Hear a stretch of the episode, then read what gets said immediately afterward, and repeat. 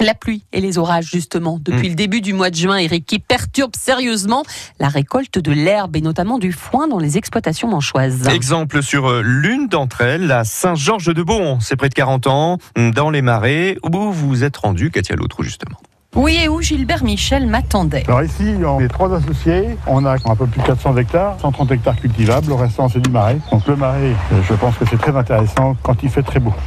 Ah, maudite pluie qui a compliqué le travail de Gilbert ces derniers temps. Avec euh, les orages qu'on s'est pris, quoi, j'avais des flaques d'eau sur le sol. Sans beau temps, on fait rien. Il nous faut au moins 5 jours de beau soleil à suivre pour être bien. Et quand on a ça, on fait des coupes d'environ 30-40 hectares à chaque fois. Donc si jamais on a de la pluie pendant cette coupe-là, ça veut dire qu'on peut perdre. Et récolter l'herbe plus tard, eh bien, ça joue sur la qualité. C'est du foin qui est destiné à la vente. On peut pas amener chez des clients du foin qui est pas bon, qui est sympa bon. C'est là que c'est compliqué. Gilbert qui a les yeux fixés sur son smartphone et son application météo. C'est chiant.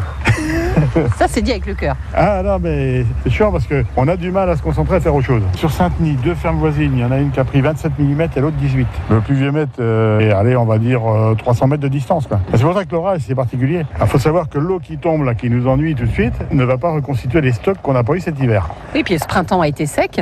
Et oui, euh, le maïs commençait à avoir besoin d'eau. hein. Il y a un an, c'était l'inverse. On a pris de la flotte, on n'arrivait pas à finir. euh, on a fini début juin et après sécheresse. Cette année, on a pris sécheresse avant et flotte après.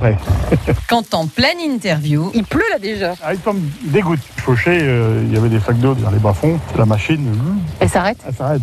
Et c'est, si on avait fait du maïs dedans, j'aurais du mal à traiter. La pluie qui a en revanche arrangé les affaires du maïs, qui lui en avait bien besoin. Maintenant, c'est du soleil qu'il faut et pas qu'une seule journée. En attendant, il faut s'adapter. Ça, c'est une machine qui va où d'ailleurs C'est une machine qui sert à faner. Donc ça va relever l'herbe qui a été fauchée. Donc là, c'est un matériel qui fait 12 mètres 50 de large. Donc ça va assez vite. Euh, Là, il y a quasiment 30 hectares à faire. Il y en a pour 3 heures de travail. Quoi.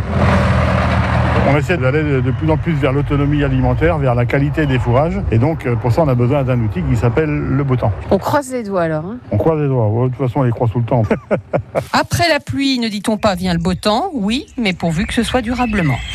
Eh oui, merci Katia Lautrou. Le fait du jour est à retrouver sur FranceBleu.fr.